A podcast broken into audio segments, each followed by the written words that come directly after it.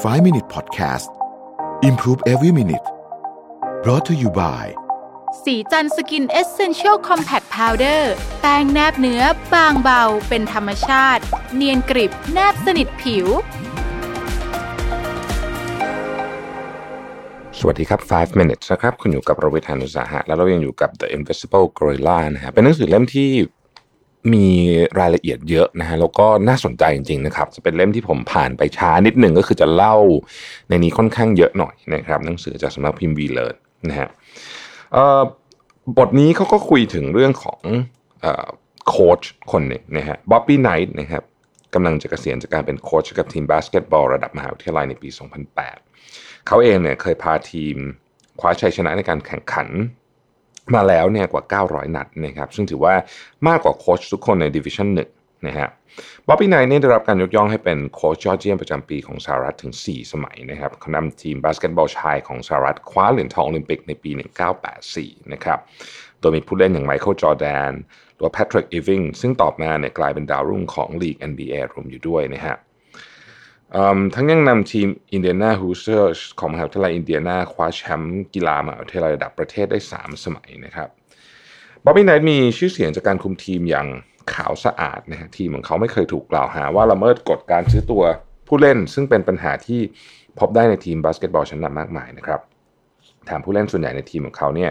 ก็ยังเรียนจบมหาวิทยาลัยด้วยก็คือได้ทุนเล่นบาสเกตบอลแล้วก็ยังเรียนดีเนี่ยนะครับเขาเป็นโค้ชที่อดีตผู้เล่นหลายคนยกย่องว่ามีส่วน ในความสำเร็จทั้งเรื่องส่วนตัวและหน้าที่การงานนะครับ ถึงแม้ว่าความสำเร็จของบ๊อบบี้ไนท์จะหาใครเปรียบเทียบได้ยาก แต่ในเดือนกันยายนปี 2000เนี่ยนะครับเขาถูกไล่ออกจากการคุมทีมอินเดียนาฮูเซียร์นะครับเรื่องของเรื่องคือมีนักศึกษาปริญญาตรีคนหนึ่งตะคอกใส่คำว่าเฮ้ไนท์ว่าไงเพื่อนนะฮะ ไนท์จึงตอบโต้ด้วยการคว้าแขนของนักศึกษาคนนั้น แล้วก็จัดการอบรมเรื่องสัมมาคารวะ การที่ไนท์ถูกไล่ออกเพราะการอบรมเรื่องสัมมาคารวะ ถือเป็นเรื่องตลกร้ายนะครับเพราะตลอดช่วงเวลาที่ไนท์ทำหน้าที่เป็นโค้ชเขาขึ้นชื่อเรื่องความอารมณ์ร้อน มีพฤติกรรมหยาบคายและชอบดูถูกเหยียดหยามสื่อมวลชนและคนอื่นๆ เขาด่าทอกรรมการและนักข่าวเป็นประจำ บางครั้งก็ถึงขั้นขว้างเก้าอี้ไปในสนาม รายการ Saturday Night Live ล้อเลียนพฤติกรรมของเขา ด้วยการให้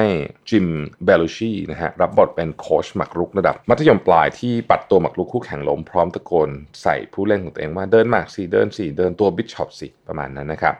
เมื่อเปรียบเทียบกับเหตุการณ์อื่นที่เกิดขึ้นในชีวิตการทำงานของเขาแล้วเหตุการณ์ที่นักศึกษามาบอกว่าว่าไงพวกเนี่ยถือว่าเป็นเรื่องเล็กน้อยเท่านั้น แต่สาเหตุที่เขาถูกไล่ออกเป็นเพราะ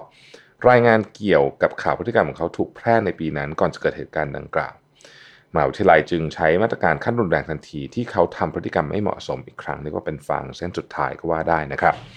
ในเดือนมีนาคมของปี 2000 เนี่ยสถานีโทรทัศน์ CNN และนิตยสาร Sport Illustrated ได้พูดถึงเหตุผลที่ทำให้ผู้เล่นหน้าใหม่ ฝีมือดีหลายคนถอนตัวออกจากทีมของมหาวิทยาลัยอินเดียนาโดยพุ่งเป้าไปที่เหตุการณ์ ตามคำบอกเล่าของนีลรีดอดีตผู้เล่นในความดูแลของไนท์นะครับตอนนั้นรีดเป็นดาวรุ่งหน้าใหม่ที่ทำแต้มโดยเฉลี่ยประมาณ 10 แต้มต่อเกมตลอด 3 ปี ระหว่างการฝึกซ้อมครั้งหนึ่งในปี 1997 ไนท์มีปากเสียงกับรีดเพราะรีดไม่ยอมเรียกชื่อเพื่อนร่วมทีมเวลาส่งลูกแต่รีดยืนกรานว่าได้ตะโกนเรียกชื่อเพื่อนแล้วนะครับเขาอ้างว่าหลังจากนั้นไนท์ก็ลงไม้ลงมือกับเขารายงานข่าวเกี่ยวกับเหตุการณ์นี้ถูกเผยแพร่ไปทั่วประเทศได้รับความสนใจอย่างล้นหลามนะครับจนมหาวิทยาลัยอินเดียนาต้องเข้มงวดกับไนท์มากขึ้น เรื่องเล่าของรีดช่วยยืนยันกิตติศัพท์ความใจร้อนของไนท์ได้เป็นอย่างดี แถมยังทำให้ชื่อเสียงของเขายิ่งมัวหมองลงไปอีก แต่ไม่นานนะครับหลังจากนิตยสาร Sports Illustrated รายงานเรื่องนี้เนี่ยคนอื่นที่อยู่ในที่เกิดเหตุ หรือว่าอยู่ในเหตุการณ์กลับเล่าเรื่องราวที่แตกต่างกันออกไปแดนดาคิชอดีตผู้ช่วยของไนท์เล่าว่า ที่รีดอ้างว่าผมเป็นคนแยกเขาออกจากไนท์ไม่จริงเลยสักนิดเดียว ส่วนผู้เล่นอีกคนหนึ่งที่อยู่ในทีมตอนนั้นก็เล่าว่าที่เขาบอกว่าถูกโค้ชไนท์บีบคอนั้นเป็นเรื่องไร้สาระทั้งนั้นนะครับ นอกจากนี้มีคนอ้างว่าคริสโตเฟอร์ซิมป์สันรองอธิการบดีของมหาวิทยาลัย ซึ่ง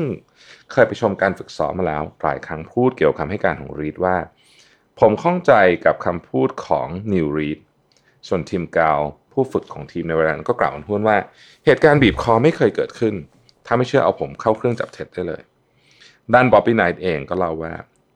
บางทีตอนนั้นผมอาจจะคว้าคอของเขาจากด้านหลังหรือคว้าตัวหมอนนี้แล้วผลักเขา แต่สิ่งที่ผมอยากจะบอกก็คือ ถ้าคุณบีบคอใครสักคน ผมคิดว่าคนนั้นคงต้องถูกส่งโรงพยาบาลไปแล้ว ทุกคนที่เกี่ยวข้องกับเหตุการณ์ล้วนเชื่อว่าความทรงจำของตัวเองบันทึกสิ่งที่เกิดขึ้นได้อย่างถูกต้องแม่นยำแต่ในความเป็นจริงแล้วเนี่ยมันไม่เป็นแบบนั้นเลยนะครับนี่เป็นเหตุการณ์ในประวัติศาสตร์จริงที่ถูกนำมายกนะครับเป็นตัวอย่างของตอนนี้ที่จะเล่าเกี่ยวกับเรื่องของความทรงจำนะฮะคือเขากำลังจะบอกว่าสิ่งหนึ่งที่ มันเป็นปรากฏการณ์ที่เกิดขึ้นก็คือว่ามันมี illusion of memory ความทรงจำไม่ได้ทำงานแบบที่เราคิดนะครับ ในการสำรวจความคิดเห็นของคน 1,500 คนทั่วประเทศเมื่อปี 2009 เนี่ยนะครับผู้เขียนเนี่ยออกแบบคำถามเพื่อสำรวจนะฮะว่าผู้คนเชื่อว่าความทรงจำนั้นทำงานอย่างไร ผู้ตอบแบบสอบถาม 47%บอกว่า เมื่อเราพบกับเหตุการณ์บางอย่าง และบันทึกมันไว้ในความทรงจำความทรงจำเกี่ยวกับเรื่องนั้นจะไม่มีวันเปลี่ยนแปลง 63%เชื่อว่าความทรงจำของมนุษย์ทำงานเหมือนกับกล้องวิดีโอที่บันทึกเหตุการณ์ที่เรามองเห็นและได้ยินด้วยความแม่นยำเพื่อให้เราสามารถย้อนเวลากลับไปทวนสอบและตรวจสอบภายหลังได้นะครับ ดูเหมือนว่าจะมีคนเห็นด้วยกับประโยคทั้งสองนี้ว่าสมองเก็บความทรงจำเกี่ยวกับประสบการณ์ทุกอย่างที่เราเจอไว้เหมือนกับบันทึกเทปไว้อย่างนั้นเลยนะครับซึ่งหนังสือเล่มนี้ก็บอกบอกว่าจริงๆแล้วเนี่ยความเชื่อนี้เป็นความเชื่อที่ผิดนะฮะ และ